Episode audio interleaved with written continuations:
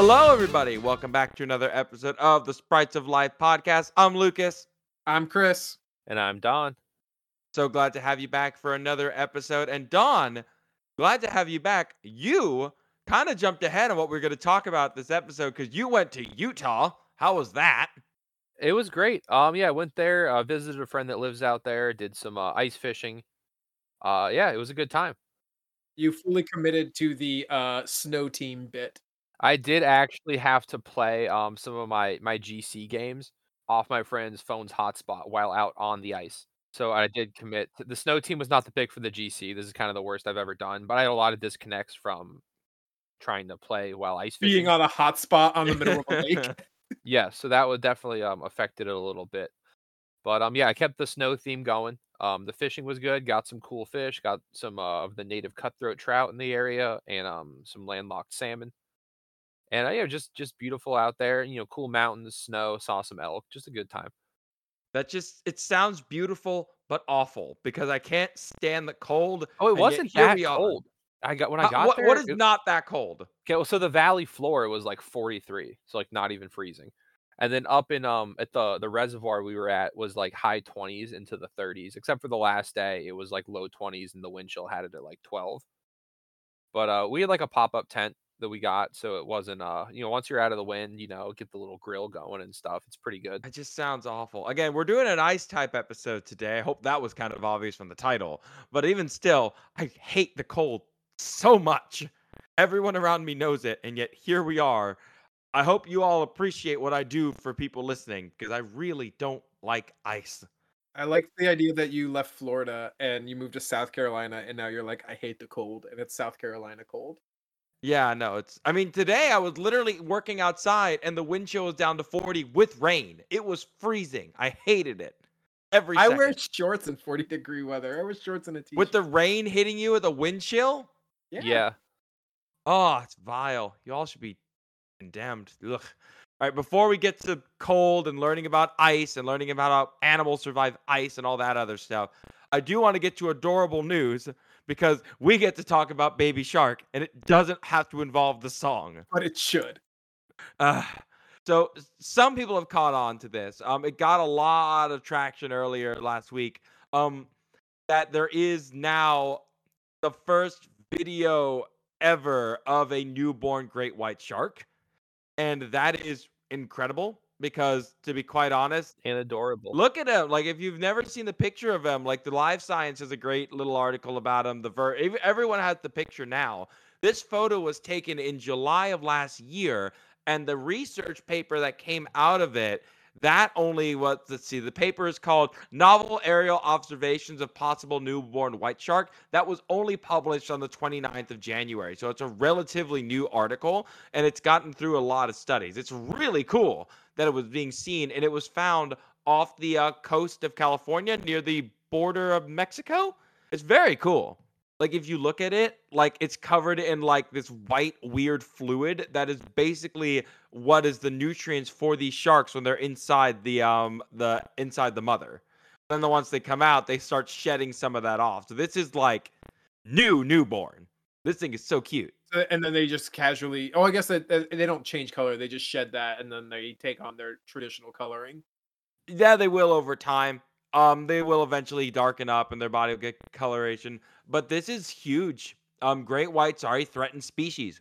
So now that we know where they are generally like where they could potentially be reproducing there have been other studies that show that this area in socal has large female pregnant sharks in the area. If we can learn more about how these animals reproduce and where they're going you could eventually use that information to help the species out because currently great white sharks are very well known and they also can get hunted, fished, and brutalized in other ways just because, well, jaws. Jaws Jaws did not help PR of great white sharks. No, it did not. Everyone wanted their own jaws, and then shark finning popped up. No, I, I honestly think this is really cool because shark any shark news that is positive and not about people getting hurt by them, fantastic for the species. Fantastic for all of the species of sharks out there. No, no, he's just a little guy. He's just a little guy. I mean, look at him. His tail's not even sharp yet. Like the tails still have the roundedness of their embryo form. Like it, it really is like a few days, if not a few hours old. Maybe like one day old at most, according to one of the statements that the authors wrote in. That is an incredible find. And I'm so glad that the general population is learning about it as opposed to just a bunch of science lovers. But no, it's I'm, I'm sorry, I'm just giddy. Look, he's just a cute little guy. Oh my goodness. But um, as far as gaming goes, I mean, it is February, so Pokemon Day will come up by the end of the month. We'll definitely talk about that. But apparently, over the weekend, there were a ton of leaks that came out um, about Xbox. Did you guys hear about those? You mentioned something about it, but I haven't really followed up on it too much. No, I, I I've heard a few of them, but which ones are you wanting to talk about? the big one being that after the recent, let's say, lack of success of things like Starfield and some of these other games that Bethesda's put their weight behind, that Xbox is potentially moving towards moving some of their console exclusives to the PlayStation 5, which is pretty big given the millions and millions of dollars they spent on Bethesda just to make sure that they could have more exclusivity. And it, it's not going well for them. Do you want to guess how much money they spent on Bethesda just to make sure it would be like their exclusive to choose with? Take a guess how much money they spent. One million dollars. 80 million. $7.5 billion dollars to buy ZeniMax Media, the parent company. They spent $7.5 billion to make sure that they would have the exclusive rights to sell Bethesda games like Elder Scroll, Fallout to themselves if they choose. And now they're basically having to circle back for whatever reason to be, hey, maybe we should not be so exclusive so we can sell more stuff. It's it's not the biggest news in the world, but like people are joking like, man, who would have thought the day where we might actually get to play Halo on a PlayStation? You'll never play Halo on a PlayStation. And that's what I say. That's what I think as well. Like there's they would never allow it. But I mean, I still wanted y'all's thoughts on it because I mean we have at least one Xbox player here, so you're the one. Do you feel bad that you're not getting exclusive games? Uh, I don't because I don't care about it because I typically buy both consoles. What I mostly am gonna be grumpy about are the PlayStation fanboys who are making comments about it because it's just like I don't understand like why is more people getting access to games a bad thing? or why is it something worth d- like deriding a company for? Like, sure, they're doing it for money. Sure, maybe it's not working out the way they planned, but why is more people getting access to games a bad thing? For me, I've always been a Sony boy because I like my Japanese games, and Japanese companies don't make them for Xbox. That's it. That's all it ever was. Nothing personal. But that's that's like I don't know what reasons they have. It could be it probably is money. It could be money, but they've all like Xbox has been making a big push for gaming is for everyone as their bit, so that kind of plays into it. But also, maybe they're not recouping as much as they want to on Game Pass. So uh, if they could sell, make up some sales on PlayStation and Switch, then that might make up some of the Game Pass losses. And I would hate to see Game Pass change because I love it. Game Pass is probably one of the best things Xbox has ever created. So yeah, no, don't lose that. That's great. I don't know it, it sucks, but at the same time, we almost always talk about Nintendo products. And if we're going to talk about console exclusivity and Nintendo, we're going to be at this a while. We are more likely to see the uh, Halo on the PlayStation 5 than we are to see Pokemon on any other console. This is true. This is true. Yeah, they're more likely to let you play Halo on a TI 83 calculator than you are to see Nintendo giving God, up Pokemon's sick, rights. Blasting the Covenant in like in calculus. Oh man. All right. So I do want to talk about this because I do like doing these type videos, even though ice types are not my favorite. Honestly, they're not Pokemon's favorite either. There are only 65 ice Pokemon in the game. That's it. It's the least typage of any of them, even dragons. I was trying to remember back in Gen 1 because I I first thought that other than um I was like other than dragon it had to have the fewest types and that was wrong. Ghost. Yeah, ghost. What was the other one? I'm pretty sure wait, how many psychic were in were in the first one? Aggie the Aggies, the Slowpoke, Starmie, Mewtwo, and Mew. And Abra, Kadabra, Alakazam, Mr. Mime, Okay, so- Jynx. so It's actually a lot of psychic. Wow. Ice might be Drowzee, third then? Hypno. Ice might be third most populated then, right? No, ice was like so back then. Ice it was Dewgong, Cloyster, Jynx, Lapras, Articuno, Yeah. So they they had the second most Pokemon. and now over 25 years later, they still only have 65. They probably have the le- they probably have the least now. They, They do I have the least. It is it is the least. Like even the dragons have more than they do. But it's wild to me because like ice type, it I mean like it's a staple in so much RPG and fiction and all these other things to have ice powers, to have ice magic, to use freeze guns and what have you. Be it your black mage using ice ice spells in Final Fantasy to Mr. Freeze's cold gun. Ice in fiction is a weapon for so many different things. But a lot of people, when you talk about it, like most people don't even know the definition of what cold is.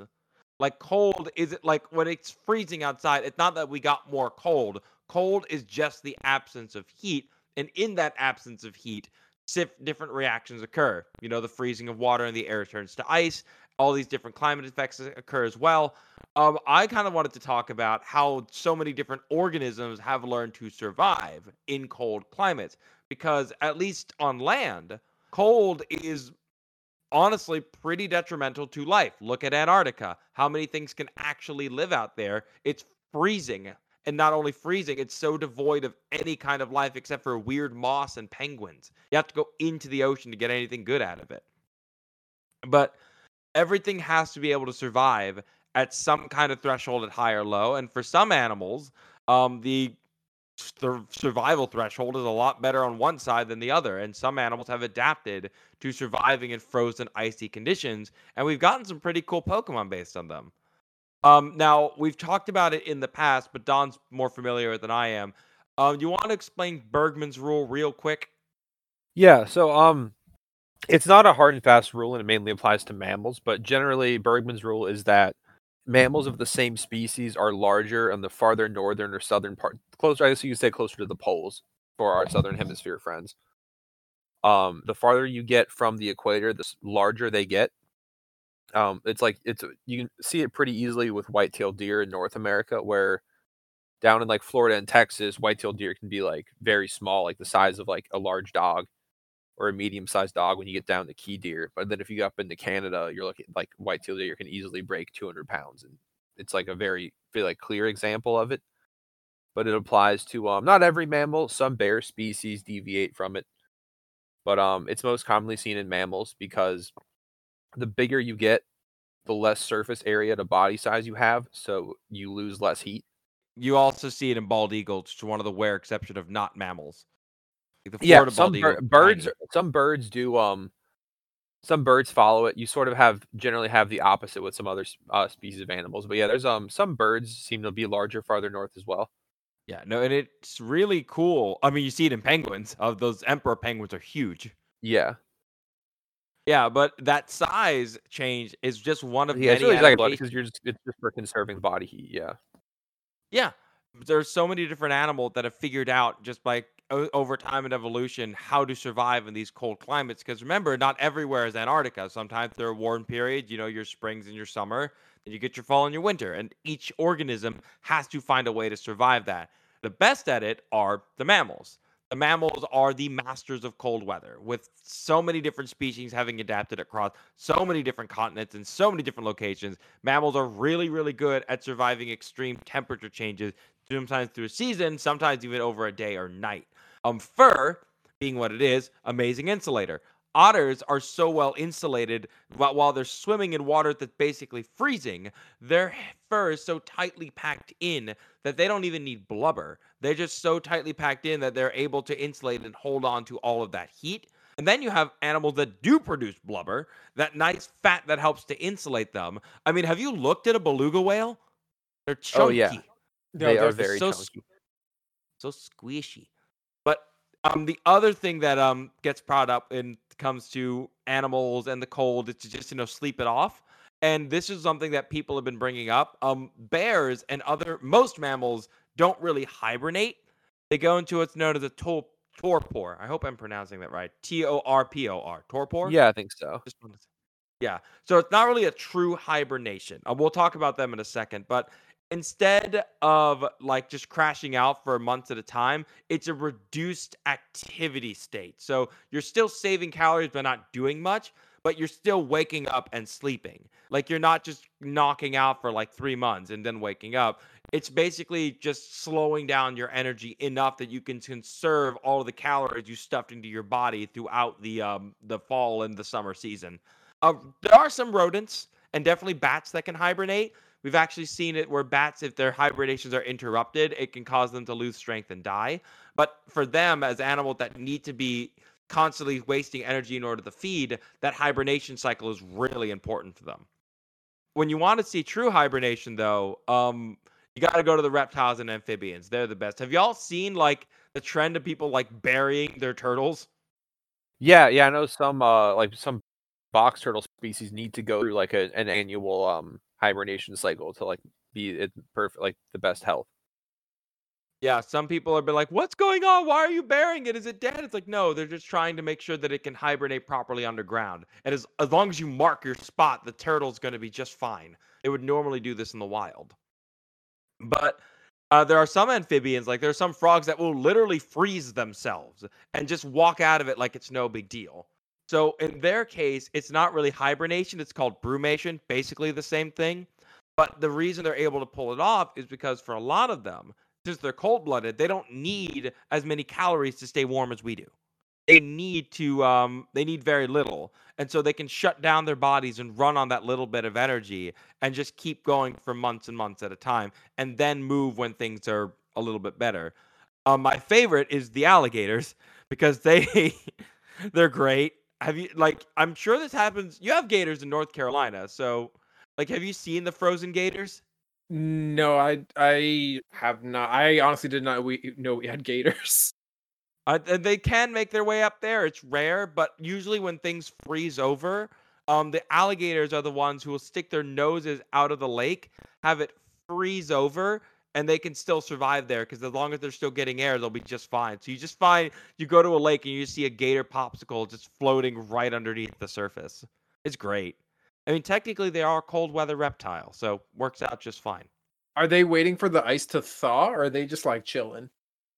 I mean, a little bit of both. Once it thaws out, they'll be able to get a little bit more motion out of it. But yeah, if they need to stay there while it's freezing, they can survive just fine. The reason they're black in color versus a crocodile that's yellow or brown is that black allows them to absorb more sunlight and they're able to survive those colder conditions. I don't care how terrifying a saltwater crocodile is. You throw it up in the winters of North Carolina, it's dead in a week. It can't handle it.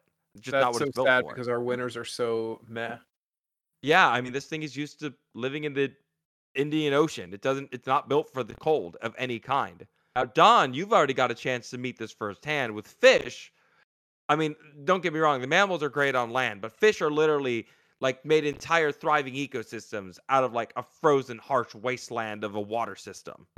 And like, how many fish did you catch in frozen lakes? Um, yeah, I, I over the whole trip, I think we caught around probably, probably close to forty fish, maybe a little more. I would say. I'm not going to pretend I know everything about the ocean creatures and uh, definitely don't know much about freshwater. How are they alive? Um, I mean, so one, it's these these are overall trout species that are adapted to like very cold water. But uh, I mean, one fish being a cold-blooded animal, that's some of which are adapted to very cold water, have base. It's almost like antifreeze in their blood. Um, their blood won't wouldn't freeze in temperatures where otherwise, like it would, given the fact that they can't thermoregulate. But uh, some species of like polar fish have a, basically an antifreeze-like substance in their blood that prevents them from being frozen, even if the water around them in salt water is below like freezing, where otherwise the waters in their blood could. Uh...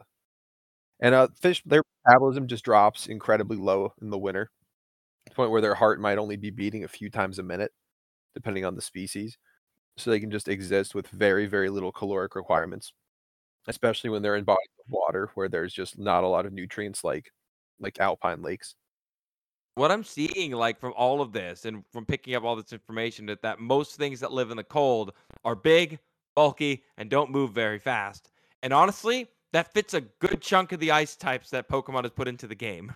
Yeah, it's the the designs and the stat spreads of a lot of ice types are very unfortunate for how the type is set up from a game balance. I like hyper offensive ice types.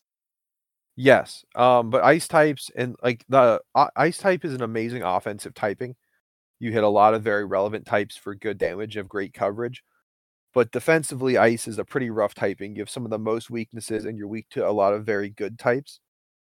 And Game Freak really seems to love making low bulky ice types, which aren't really able to be bulky because of their typing. Um, and when they do occasionally make a fast offensive ice type, like a Weavile or a Chien-Pao, um, they're always extremely good, at least in their era. Yeah. I said the best bulky ice type is probably Glastrier, right? Yeah, or um, uh, Ice Rider Calyrex. Oh yeah, yeah. Say yeah. In my mind, same same. But yeah, Yeah, yeah. Of the of the, I think they finally made a bulky ice type by just incredibly min maxing it as a trick room mo- Pokemon.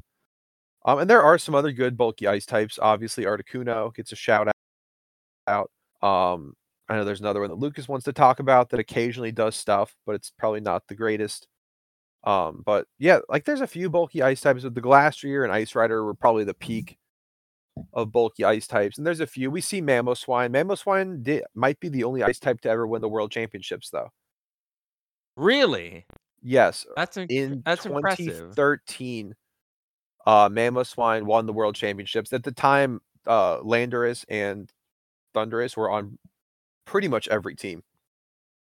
And Mamoswine with um, I can't remember if it was Thick Fat or Oblivious, but Oblivious would have been nice because I no, that doesn't block confusion, just detract.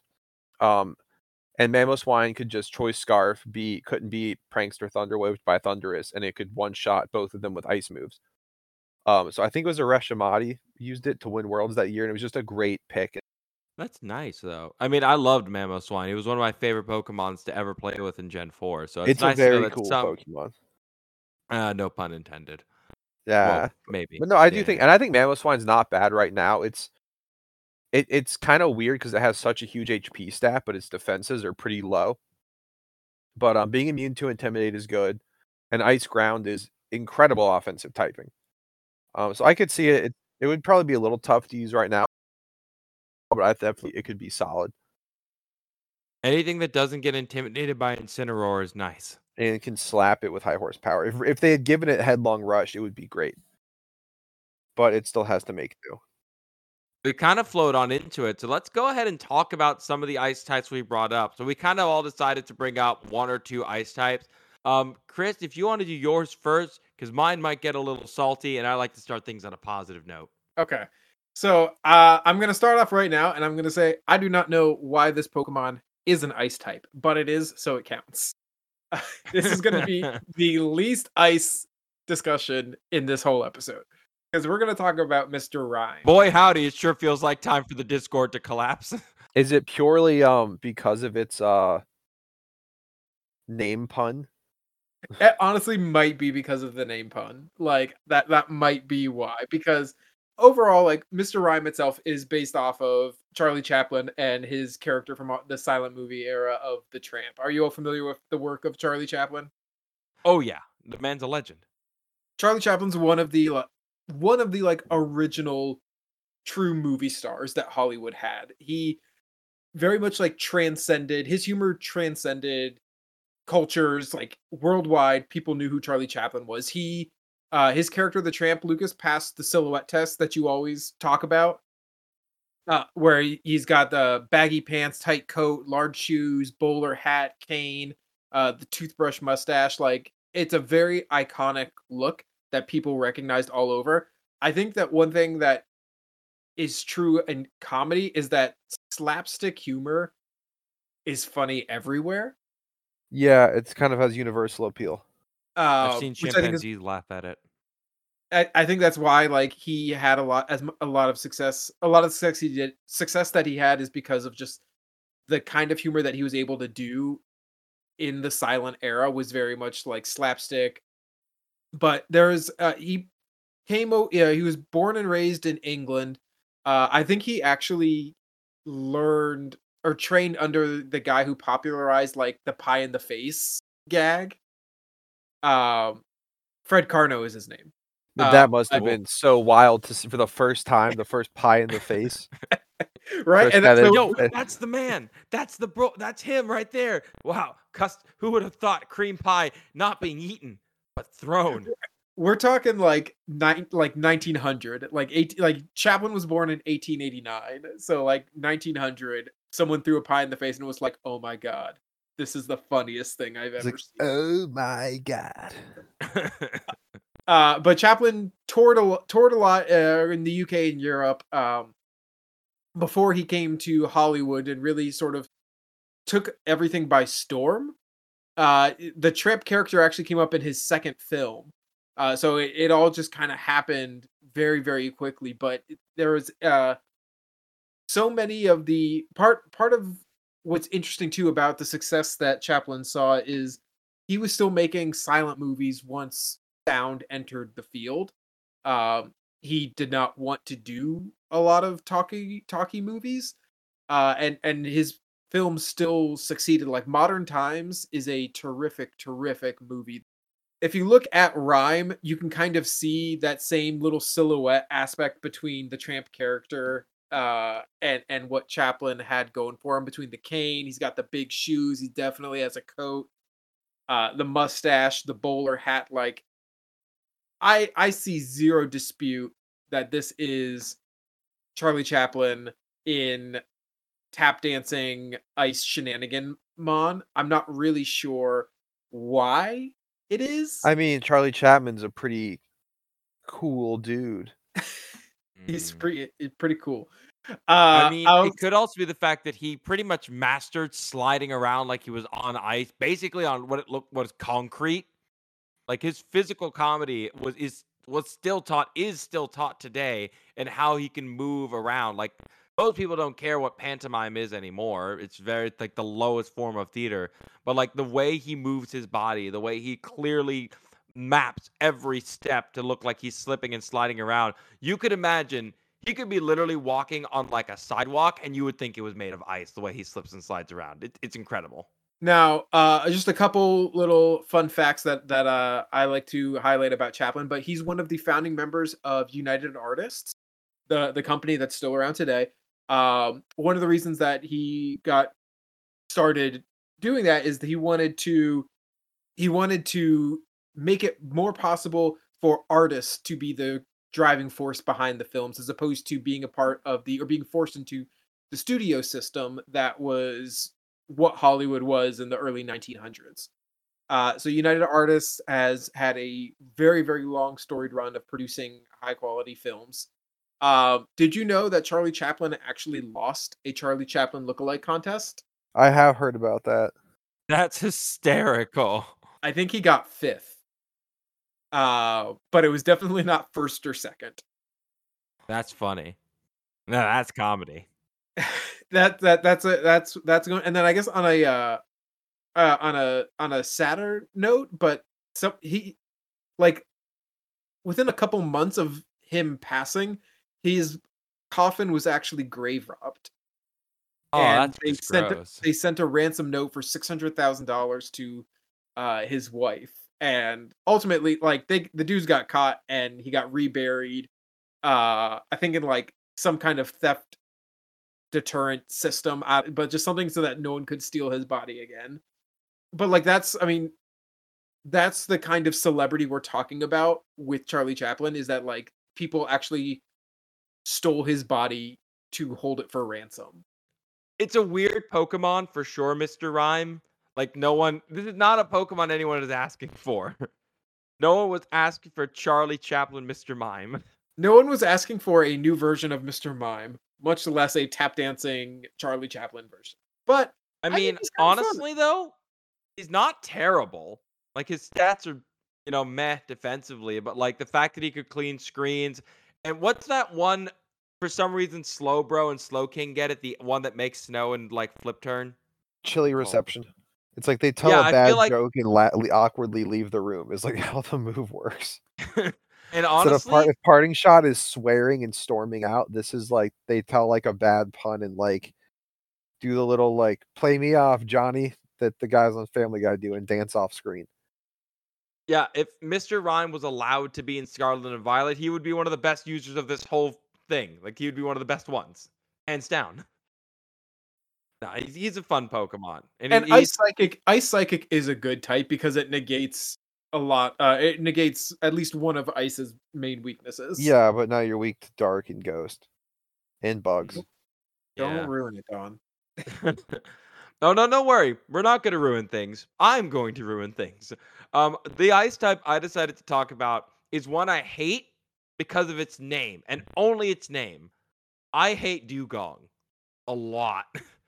It is by far the worst named Pokemon in the game. If you have a worse one for me, Lucas, you have to remember that this was made. They haven't harnessed their abilities for portmanteau and like wordplay. This was like early try. they literally named it after the wrong animal. How are you thinking I'm supposed to take this? I thought you were mad that it was called Do oh, D E W. No, no, that's fine. That's that's fine by me. The fact that they named it after the one marine mammal that is the opposite of a seal or sea lion in any way is stupid. Like if you don't know what a dugong is, they are relatives to manatees and elephants. They live in tropical climates, they eat tons of vegetation, they move super slow in shallow waters, and the main difference between a dugong and a manatee is that a dugong kind of has a tail similar to a dolphin, whereas a manatee has the round circular pattern. Dewgong, the Pokemon, is a seal, which is literally the polar opposite of everything a manatee is. Like a manatee, like a manatee and dugongs, like they're all tropical. Most seals are going to be living in cold climates. They are mostly they are carnivorous. They tend to be a lot faster. They're a lot smarter. They got everything wrong, and what's worse, they got it wrong in multiple languages.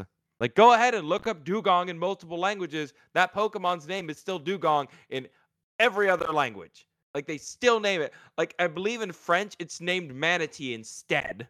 Like I get really mad. I like it. What I will say, Lucas, in defense, is that if in order to acquiesce to what you are complaining about, you're either changing the appearance or changing the name. Independently, the appearance is great. Dewgong is a great design, Pokemon design. And independently of the creature itself, Dewgong DEW is a great name. I'm just saying. You got if we split the two apart, it'd be great because you are absolutely correct. Dewgong is part seal and part mermaid. The design itself is really neat. When you saw this Pokemon in Gen 1, it looked pretty, but I still hate the name. Uh, the fins are very frilly and beautiful, and the horn is meant to break ice. Um, the body is white like the camouflage of beluga whale. This thing is been adapted to living in cold and icy conditions, and it is carnivorous. You can see it with the teeth. It's got a lot of really cool features in it. I just it the name takes me out of it because like seals are awesome. Seals are some of the smartest, most capable animals in the ocean. There is a reason the United States military still uses them whenever they need to go check and look for stuff in deep water. Mainly because I think seals and sea lions were less likely to run away. I think when they tried it with dolphins once, a group of there was one uh, story where a group of dolphins uh, were sent out for marine stuff. They met a wild pod of dolphins and just never came back. So, oops. Um, but um, They defected. yeah, they defected to the other side. um, Dewgong is apparently able to swim at about eight knots, so close to 9.4 miles per hour. Uh, a real seal can reach over 15 miles per hour underwater. So real ones can actually go faster than a Dewgong. And if you've never seen them move, yes, on land, a seal is pathetic. It, it, it caterpillars everywhere. It's bouncy and it's weird to walking. Put them in the water, and their spines are basically made out of like like silly, laffy taffy. They can kind of bend and move however way they want. They use that bendiness to kind of twist and turn their way through the water to catch their prey. The one thing that is off is that with Dewgong, it has a tail and it's lost its back leg, so that's where it's like kind of mermaidy. And I would love to imagine the sailors in the frozen Arctic of like the Pokemon world, like there, Captain, it's a mermaid. Maybe it has fire. Please don't freeze me. So I like Dewgong. Um, it's now that it's back in the game, it's a very has a very annoying little niche of knowing fake out Perish Song and I think U Turn. So you can do stuff with that. really? Yeah, yeah. Perish Song teams use Dewgong now. that's that's the wildest thing I've heard all day. It gets Encore too. Uh, it's, Dewgong's got an, ins- an honestly insane move pool that really doesn't make sense. Yeah, I'm I'm looking at it now. I mean, I mean, if you look at it like normal move pool of like ice and normal moves and all that, but then you just crank down to like the TMs it can get, and it's just it's a lot, man. It's a lot. I like how it learns Weather Ball. Again, one of my favorite weird little moves, and its stats are very much Gen One. It was not there for the power creep. It hasn't gotten anything good, but like It was not, but I it's like got it's got thick fat, which is a good ability. It's got hydration, which is a good ability. Um, it's got ice body's pretty good. Um, it's got yeah, not the best stats, but it can be annoyingly bulky. So it's clear that there's a place for it in the Pokemon world. And one thing I will say with the whole white fur thing, everyone knows what that's usually from. That's for baby seals. The reason that they lose that fur is that eventually they do develop their own blubber. In order to kickstart that process, seal fat, like the seal body fat content in their milk, is the highest of any animal. Would you like to guess how many days and how many months or how many weeks or whatever the seal has to keep has to feed milk to its baby? I'm gonna say it's gonna either be like two weeks or like two years. Okay, what do you think, Chris? Uh, five years. In these animals, it's less than a week. I Less figured it was gonna. week. I know it's super crazy calorie dense, so I figured it was gonna be either like weirdly short or like crazy long, just because they have to put on so much. Yeah, no, they'll they'll start putting it off on their own, and when they start going to hunting, but like the they get all their milk in three days because that fat content is so high. Like seals really do produce it. It's crazy. I guess that makes sense too because it's kind of like you need to get them adjusted for the climate that they're in, like ASAP. Yeah, no. What they basically did for this Pokemon was they shoved a whole bunch of marine mammals from cold climates into a blender and hit puree, and we got this beautiful creature. I mean, again, it's a good design. It's pretty. It's got fun little moves, but I hate the name, and that's why I was wanted to talk about it. All right, Don, you're up. What frosty critter did you drag out for us? All right, I did a personal favorite. Um, can you guys guess? I'll give you each one guess. There's only 65. This is the best chances we have. It is not the ice table. Dang it! Mammoth I'll give you. A, I'll, you want a hint? I'll give you guys. I'll give you each a hint. Okay. It is maybe the worst typing in the game. Oh, sh- oh no! It's the dinosaur, isn't it? No, Aurorus? Oh, no, it's no. no. not. there's a worse not typing. Aurorus. Aurorus is rock ice. Ice So- Dark? No. It's got two 4x weaknesses. Ice bug. Snom. It is Snom. It is Snom. the boy. All right, yeah, so Snom. I, I like Froslass too, but I wanted to talk about Snom, and this is probably my only chance to. So Snom is a little guy, first of all. Um, and Snom is based on a critters though. Um, so there is the Jewel Caterpillar. Uh, there Dalceridae is the uh is a group of moths, the Zygaenoid moths, um, which have um caterpillars, also known as jewel caterpillars. There's different species that have different colors. Um, there's one that's clear and kind of silvery, much like Snom. They sort of have like little lumps on them, but they're as those little lumps are like actually gelatinous spikes.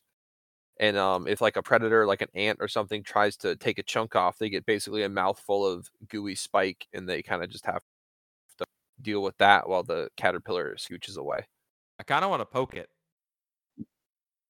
Yeah, and they sort of mentioned that how it um it disguised itself as an icicle on branches, and that it uh it uses the um the air to create icicle like spikes on its back, so it's also sort of has like a temporary spike being icicle um as a defensive mechanism.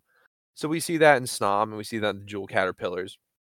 And uh, I would imagine, and um, but the other kind of less adorable uh, critter that I think Snom draws from a little bit. Are you guys familiar with glacier worms, I have never heard of a glacier worm. Now also known as that. ice worms?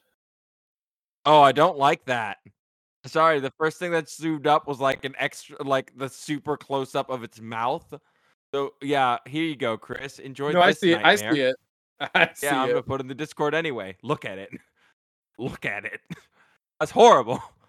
So the ice worms, though, are a small species of worm, and they're very unique. They live in like glacial areas, in the walls of crevasses, uh, in avalanche cones. But like the most interesting ones live within the ice of glaciers.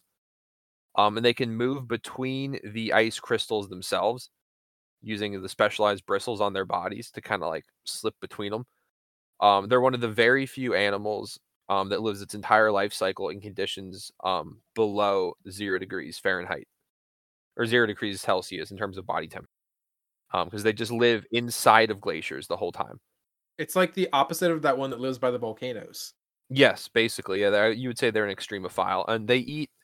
All and like they're very very interesting. So one, they eat snow algae and bacteria that are also within the glaciers. Um, so that's kind of fun. Their scientific name means um sun avoiding because they'll they'll actually come out on top of glaciers at night sometime, but they always go back into the ice before the sun comes up. Um, and their their body they have a very low and very narrow optimal body temperature. If they uh, were really below 32 degrees, um, they die. Um, and then if they go, I mean, they're inside like the glacier, which has a stable temperature of basically exactly 32. And then um, if they go almost any temperature above freezing, um, the their bodies basically denature. Like at just 41 degrees Fahrenheit, so five degrees Celsius, um, their structures dissociate and they just melt. Oh my god. That's horrifying. What? That's horrible. That's actually how they tunnel through the ice. Some scientists believe they like travel through like microscopic fissures, and some things they sort of use some sort of chemical that like melts the ice around them, so they sort of like have a pocket. Um, but like they max out at a couple centimeters, so they're very small. Um, and they're they can be black, blue, or white, which is kind of fun. Um, and they're very, very numerous. Like the uh, there's a glacier in the Northern Cascades, the um, Suiattle Glacier, um, and it's it's, it's indicated to have like at least seven billion of them. So th- there's a lot of them. Yeah. Uh yeah, you win. Uh, you win for most terrifying Pokemon. Enjoy your trophy. Yeah, this was this is a spooky. I did not appreciate you bringing this one down. I mean, they're I at the same just- time they're so non-threatening. If you just put your hand near one, it literally just turns into goo. That sounds really sad. it melts. I know, right? Like they just melt at 41 degrees, and if they go, so basically they have to be between 32 and 41 degrees at all times. That is I know I have a coworker like that who likes the cold a bit too much. So yeah, I kind of want to tell him about this worm now, and I'm gonna do it tomorrow. Yeah, it's Oh like the and the enzymes they use to digest and like inside their bodies, those can also just denature, like uh, basically just a couple degrees above 32. So even before that, there can be like permanently damaged before they just reach full on melting.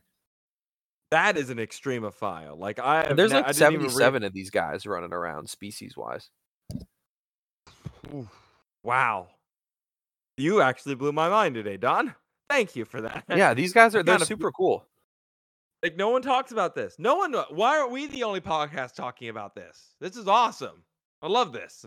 Melty worms for friends about this everybody. It's go. Everyone, look up the melting worms. All right. So last one, I kind of wanted to. I, I pulled up one last one because I like having four. It just rounds out pretty well. We have to talk about the ice type, the iciest of all ice types, because we probably won't get a chance to talk about them in any other category. What are your thoughts on the Regis, specifically Regice? I like him. Um, I think I had a dream once they got Meteor Beam, and I was really excited. And he does not, in fact, get Meteor Beam. I think Regice is my least favorite of the original Regis, but he's cool, I guess. Well, his, what his puzzle was the one where he just had to stand in the middle of the room and not move for like 20 minutes. Yeah, he's kind of a jerk that way. I I I, I loved the Regis though. The little side quest was so cool.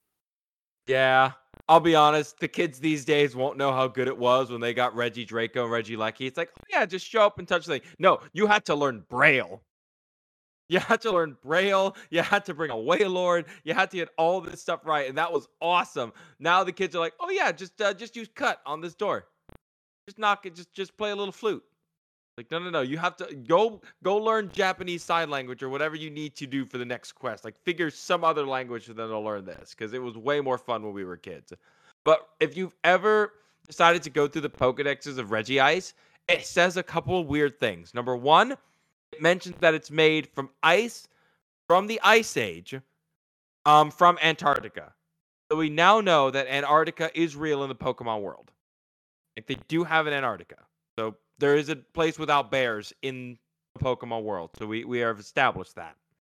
Now, the second thing is they keep repeating this number negative 328 degrees Fahrenheit over and over and over again. They're very specific that this is the wind and the breeze that it is blowing at negative 320 degrees Fahrenheit. Chris, would you like to take a guess as to why? Because it, that's equal to however many dump trucks it takes to freeze. Why are you like this, Chris? so it took some digging, but I was able to find it. Negative 328 degrees Fahrenheit is decept. It just it's a sliver close to the temperature of liquid nitrogen. That is the ice this thing is putting out. Like it is walking liquid nitrogen that it's spreading around the air. It just which makes it all the more terrifying if you know what liquid nitrogen can do. I make some really good ice cream, I can tell you that. Oh, yeah, that's in my notes right here. Liquid nitrogen is used today in healthcare, industrial work, and making excellently smooth ice cream. Don, have you ever had liquid nitrogen ice cream? Yes, and it's because the uh, unless you want to talk about why it makes the ice cream smooth. No, no, no. Go right ahead. Yeah, so ice cream, um, the faster ice cream freezes, the smaller the ice crystals in the ice cream, and the smoother the texture. So by using something super cold like liquid nitrogen, you get ice cream that's much has much smaller ice crystals and is much much smoother. It's really good, and it's a reason it's a lot harder to get because liquid nitrogen isn't exactly a joke. This stuff is pretty harsh. I mean, in the Pokedex, it says that Regice can melt, can like freeze you instantly. Uh, liquid nitrogen is um it doesn't even do it instantly, but how liquid nitrogen works, like I had to look it up, like what exactly happens to someone who gets dunked in liquid nitrogen. Um, first off, I saw that in the uh, accurate documentary Jason X. Yeah. Oh boy. I don't know if your room has a corner, but could you go sit in it for like a minute and think about what, What what type of house do you think I have where I don't have corners? I don't know. I thought your corners would be filled with stuff. You have a full house. You They are. I've been to your house. It's either loaded with spear guns for fishing or a meat fridge or fish. Yeah, okay. I yeah, my corners are pretty full. Yeah. Okay. Sorry. Anyway, I stand by um that movie. Yeah, I, I- I feel like you would. but in reality, um, if you were to get dunked in liquid nitrogen, you'd have a few seconds to save yourself because you would basically get like a vapor barrier around you because it would immediately start boiling off. Yeah, I think that's called like the the Leidenfrost effect, right? Yeah, so basically you're just war- you're warm enough that it will basically make a vapor shield around you and you can get out of it. It's why if you're splashed with liquid nitrogen, you can usually get it off quick enough. But if you're in a pool of the stuff, like if it's a constant like Regice being around you, that's when things get bad. Not only do you get frostbite, but all your internal organs are going to start cooling down and shutting off. And then, worse, all the water in your body is going to start freezing and expanding and rupturing every cell and muscle strand you have. You pass out in agony and die within less than five minutes. Regice is probably one of the scariest Pokemon in the game because of it. Weirdly enough, there's another Pokemon that does this, and it's Glaceon who can just freeze things instantly in the air. But Regice is just way more terrifying because imagine you're going on an archaeological dig in some cave. You brought your Wailord and stuff, and all of a sudden the temperature just dropped, and you pass out in agony as the ice monster just goes un un un as it comes for you. Like it's a crazy fun Pokemon. Again, not as crazy as the worms, but it's still pretty great. In any case, I mean the Regis are all great. Regice does have a ridiculous special defense stat, and some people have tried, tried making something cool out of it, but I'm guessing not so much. Not that great in battle. Um, I think I know. Uh, uh, Aaron Zheng Cybertron just uh put up a video using it. I do think with Tera it can be good. It's got crazy special bulk, and with the defense boost from Ice, it's very bulky and it can't have its stats drop. Um, it's got Ice Body. I think it's like usable right now. I don't think it's the best. I think it competes with some other ice types, but um, it's probably not in the lot right now with the buff to snow. I, I would imagine its bulk is pretty crazy. I don't think it gets freeze dry though, and I think that would really be good for it. Yeah, I feel like most ice types need to have freeze dry. It does get Thunderbolt. Like it's got it's got ice ice electric coverage, which is never bad, and it's got enough special attack. Yeah, anything that can run, anything that can run a uh, thunder and uh, anything that can run thunderbolt and ice beam is always good. Welcome. I mean, in any case, it's the Regis aren't exactly a Pokemon we normally get to talk about because they're not really biology based. So I wanted to take this time to talk about the Pokemon that is pure ice, literally just a talking weird little block of ice meant on, you know, being made up in the image of the continent dragger. But he's really cool, and I I, feel like I feel weird because I was gonna be like, all right, here's the plan. We talk about the Pokemon, and then we end on Regice because he's the strongest. But Don kind of stole the show with the worm, so I'm kind of flustered here. I thought you would know that like the worms. They're cool. They're fun little guys. You do like the no, you did a great job. I just feel bad. I brought the one Pokemon like, yeah, the liquid nitrogen Pokemon. Nothing's gonna beat that. Then you have the frozen worms. Like I don't like. Again, ice types were never my favorite. I never used ice types in the games. But after this, maybe I'll use more than just Mamoswine. Maybe I will use more than just him because as much as they are a fragile, broken type coverage system, they're getting stronger. The fact that Snowscape exists means that the game understands that ice types could be better. There are some really good ones out there. And their designs, there aren't like I'm scrolling through the list here. There aren't really any bad designs. Yes, there is an ice cream Pokemon. We know the joke. Get over it. But everything else here, like most of these are really good. Like the designs of them are unique and they really attach not just to the fact that they're ice, but they really snatch on to like what exactly cold they're talking about from icebergs to frozen worms to Charlie Chaplin. like they did a really Baxcalibur. Baxcalibur's a cool dragon. Oh, we have a kaiju episode in the wings for when uh the next Godzilla movie comes out. We are 100% doing kaiju Pokemon because that thing is rad. So sick. But in the meantime, I think that's all the time we have for the ice types. I do want to thank you guys for joining me in this fun little romp of learning about these critters. So thank you for bringing your monsters. Always appreciated.